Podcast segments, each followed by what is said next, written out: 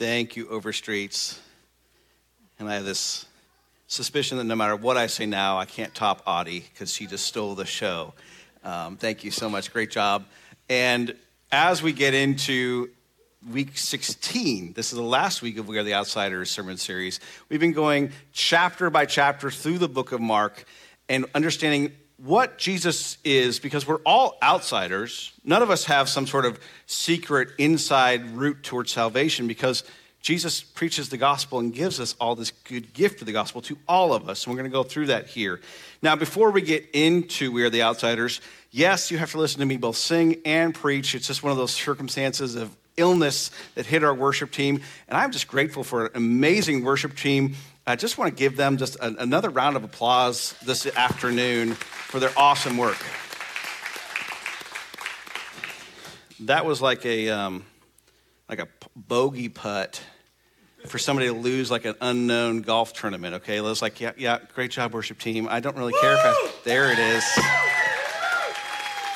worship team. And now we have all sorts of people joining with us online. Welcome to our service, and we're so glad you're here. Unfortunately, our online folk do not get the confusion of coming to church and seeing fortune cookies on your seat, okay? If you're like me, you would wait until I have permission to eat them. So if you're like me, you have permission to eat these during the sermon. They have individualized E3 sermon uh, or E3 messages inside, E3 messages inside. So open them up, have a little snack before this guy talks for 25 minutes, and we're going to understand what these this all relates to is the next sermon series that I want you to turn your attention to the screens as you open up those cookies, and it will show you where we're going for the next sermon series.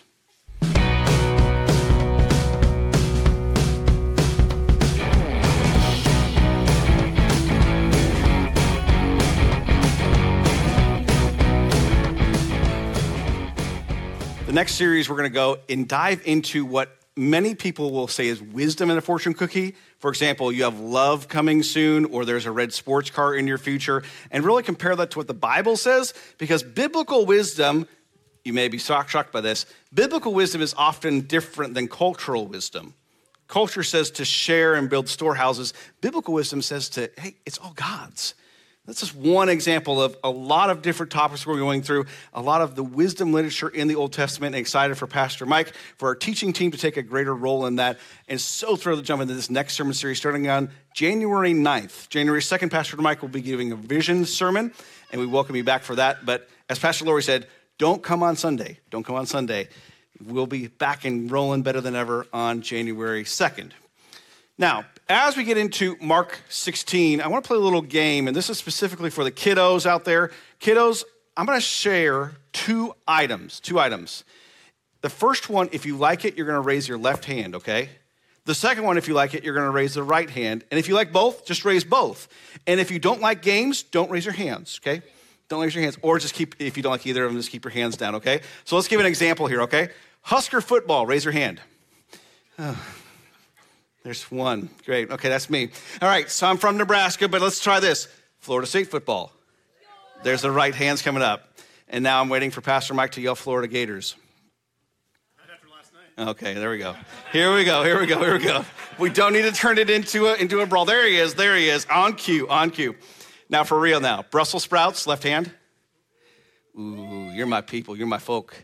Dark chocolate. And some who like both, really. Really, that's, that's, that's, that's shocking. French fries, left hand. Tater tots. Ooh, I got some both. Okay, some of you don't like French fries. We will have pastoral counseling available after the service for you. Cheerios, normal Cheerios. Normal Rice Krispies.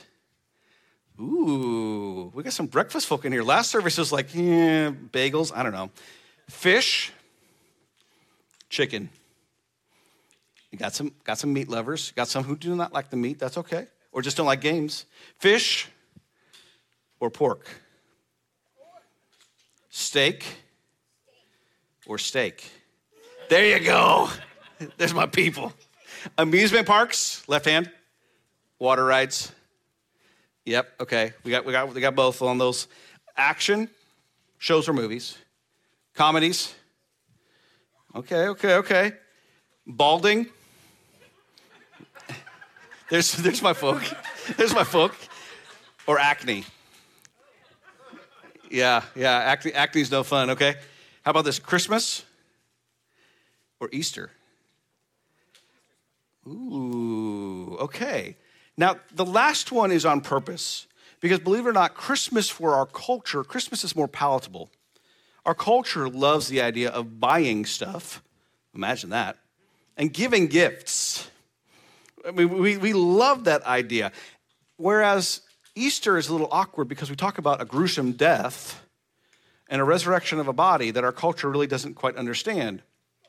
And so, as we tend to do here in America, we put on a bunny who lays eggs, because that makes sense. We cannot play left hand, right hand with these holidays, though, because believe it or not, we must have Christmas to have Easter. Jesus has to be born in order to become a man. But believe it or not, we have to have Easter. Otherwise, Christmas just gets lost in the pages of history. Easter is the one event in the entire Bible that our entire faith must be built upon and cannot be disproven. Otherwise, the rest of the castle crumbles. Christmas makes us encounter God becoming a man, a virgin conceiving, and a whole community being shocked at the Savior coming in the world. Yes. But Easter, Easter, friends, changes our salvation economy and makes us wonder, makes us contemplate what do I do with my sin, with my eternity? Easter has us encounter, friends, death itself. And we see that this encounter changes the idea of being an outsider to this faith and brings us all on the inside. Now, I'm not confused about my holidays. We'll be preaching on Easter here this afternoon versus the Christmas story that we had an awesome reader for. But in all honesty, we see that in this outsider mentality, we can see the connection between Christmas and Easter so prevalent as we jump into the text. So, with that in mind, we're going to open up to Mark chapter 16, starting at verse 1. When Sabbath was over, Mary Magdalene, Mary the mother of James, and Salome bought spices so they might go and anoint Jesus' body. Very early on the first day of the week, just after sunrise, they were on their way to the tomb and they asked each other, Who will roll away the stone from the entrance to the tomb? Now, the stones are tonnage and they were meant to block the entrances to the cave so that wild animals, thieves, and then the stench of decay of death wouldn't come in or out of that cave. The people in Jesus' time took great care for the dead, just as we do in our day and age as well. It's something unique about humanity that we care for our dead, sometimes more so than we care sometimes even for the living. Now, what's interesting is that they put Jesus in this tomb knowing that he has been dead for a full 24 hours. It's been a whole Saturday.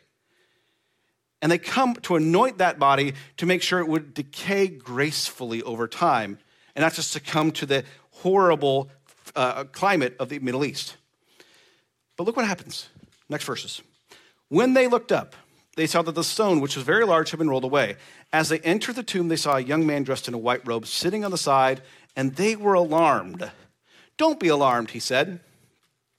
We don't know who this strange man is. We don't know if it was him or several other angels who came and did it, but we see the response alarm. And that's an indicator because in scripture, when you see alarm, when you see worry, it's usually because the person's encountering the heavenly. And so while it doesn't say it in the text, we assume this is angels, and the other gospels would attest to this, that it's angels who have come now to be the heralds of the good news that Jesus is resurrected. That's just what he says. Verse 6 Don't be alarmed, he said. You are looking for Jesus the Nazarene who was crucified. He has risen. He's not here. See the place where they laid him, but go tell his disciples and Peter, he's going ahead of you into Galilee. There you will see him, just as he told you. Trembling and bewildered, the women went out of the fled went out and fled from the tomb. They said nothing to anyone because they were afraid. Interestingly enough, when you look at the historical progression of the book of Mark, the earliest manuscripts end right here. Now, there's many theories. Maybe they had the last page dropped, or you know, in, in transit somehow got ruined. Uh, pages tend to get beaten up and battered over time, especially in the ancient times. There's some who would believe that Mark's purpose is not to share what happened to Jesus after the resurrection. No, he's meant to show what happened before that crucifixion. And so he gets to this point, has run out of ink or just time, because time and ink were a huge, huge privilege back in that day and age. And so he just says, that sounds good enough. They're scared and they run away. Whatever the reason, we see the main point He is risen. This Jesus, from birth to death to resurrection, reforms and remakes all our tidy ideas of what life is about and what life is. To entertain the thought that we are infinite beings that have been robbed of our true identity remakes how we live our entire life.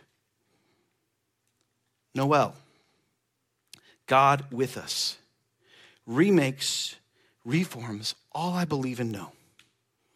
What we have in birth, both the birth of the Messiah and the resurrection of the Messiah, is this idea of transformation. Birth, for those who've been a part of it, is a transforming process. Parents, amen? Yeah, I got some, some amen. the birth process is transformative, not just for you, but for another being as well. What Jesus shows in his resurrection is a new type of birth, something that we can't even fathom in our worldly bodies. That somehow after I die, I get remade and I'll live for eternity in a perfect body that won't decay, in a mind that won't be so forgetful or completely forgetful, in a heart whose emotions will be pure and without sin. It's mind blowing. It's truly transformative. In John's Gospel, in chapter 3, verse 16, you know the famous verse For God so loved the world, he gave his only begotten Son, that whoever believes in him should not perish, but have everlasting. Jesus is talking to this man named Nicodemus.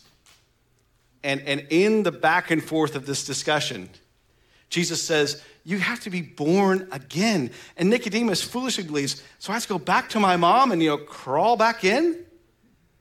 It sounds ridiculous, right?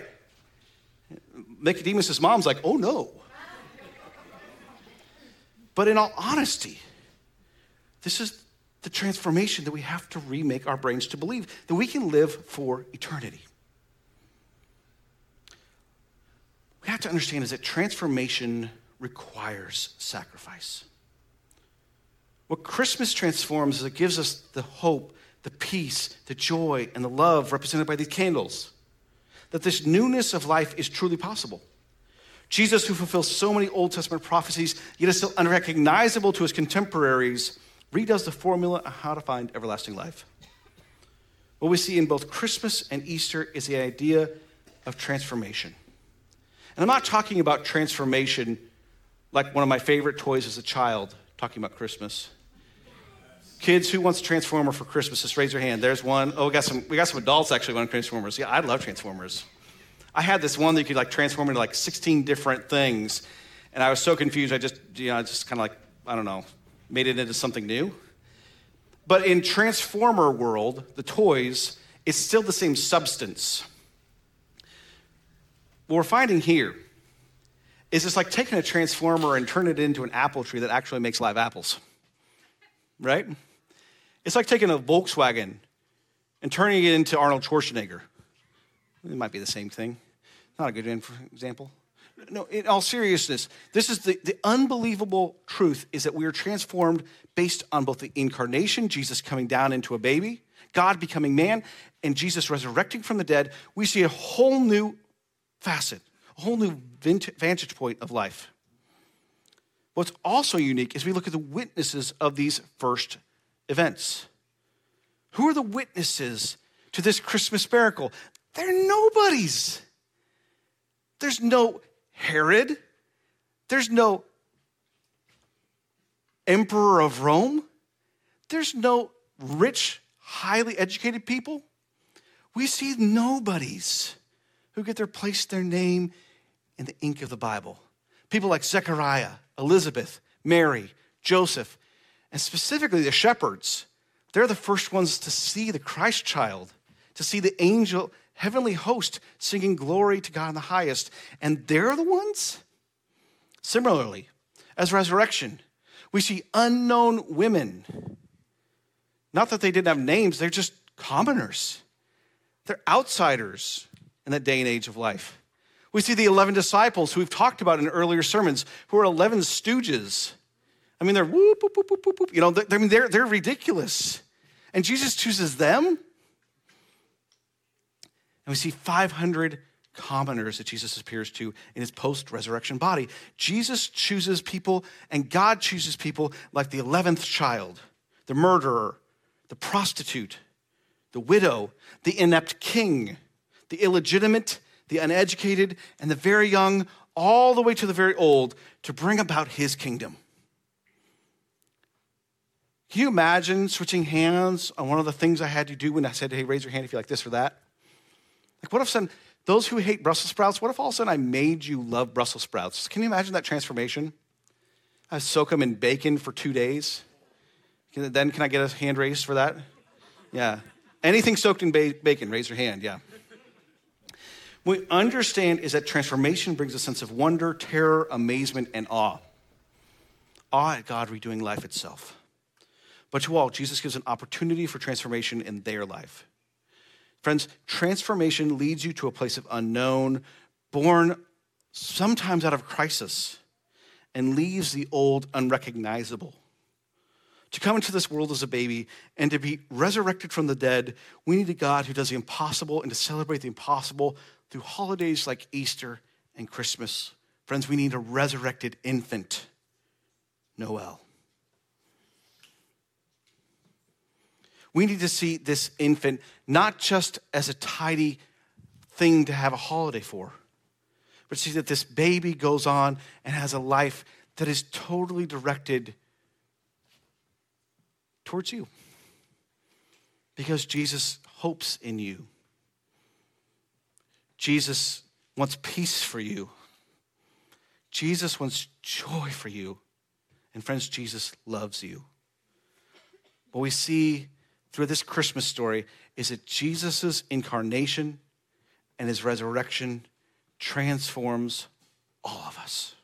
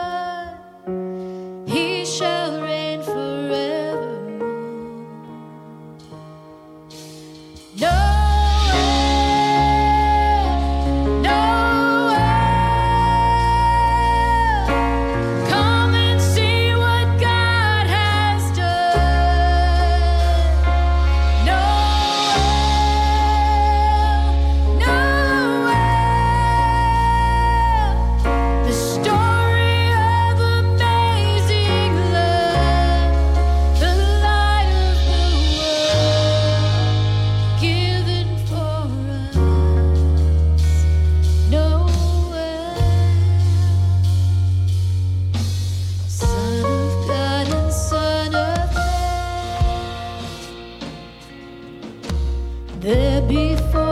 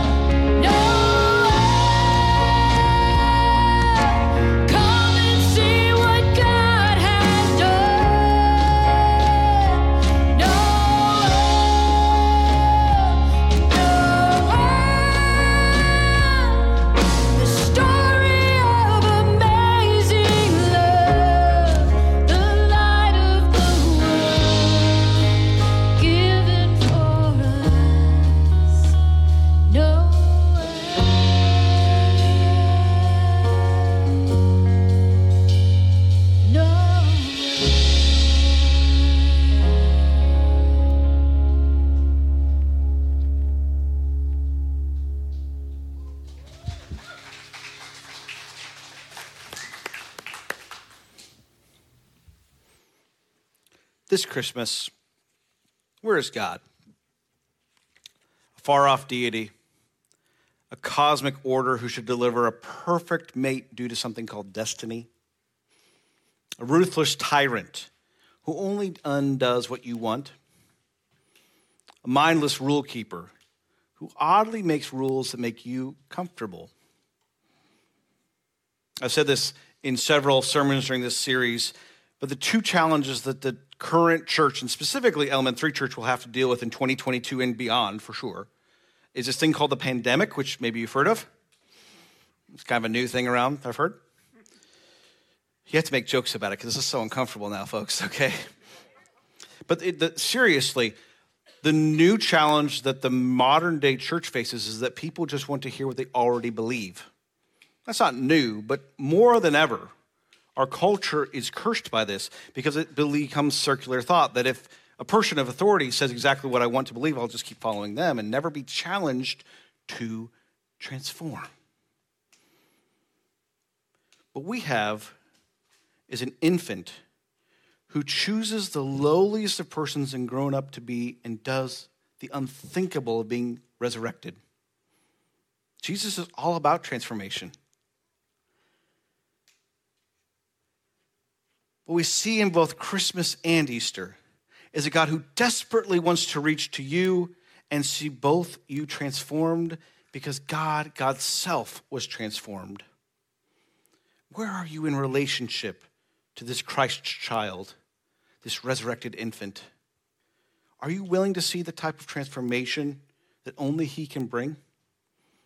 Friends, it's just this simple that Jesus came as an infant on this night so many years ago.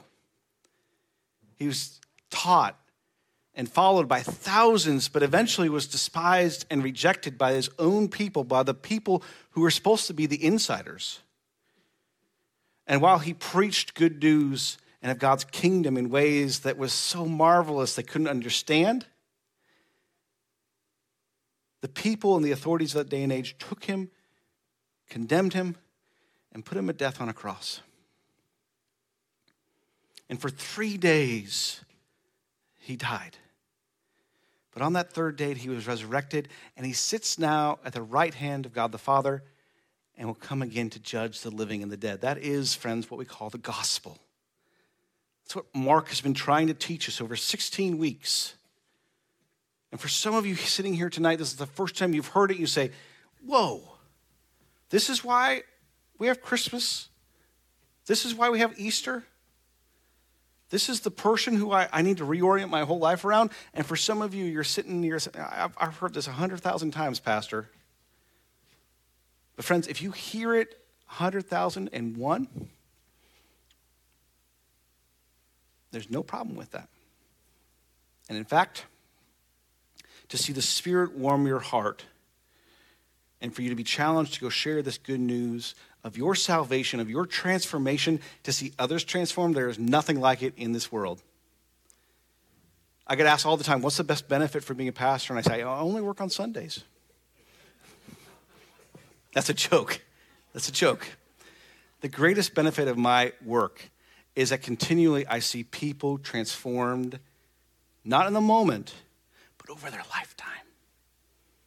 And that's what being a Christian is all about. So, friends, raise your hands if you want to follow Jesus Christ here tonight. It is my prayer you'll see joy through this process because that's what we talked about two weeks ago on the joy candle. That joy is not a feeling, it is seeing Christ work through generations upon generations from your grandfathers, your grandmothers, down to your grandchildren. You can see the work of the Holy Spirit and God working, and that's joy. It's joy to see God working and uniting all of our testimonies because we get to spend eternity together. That's a great thing. And that's my joy that I want to leave you here tonight. This joy of Jesus Christ our joy to the world.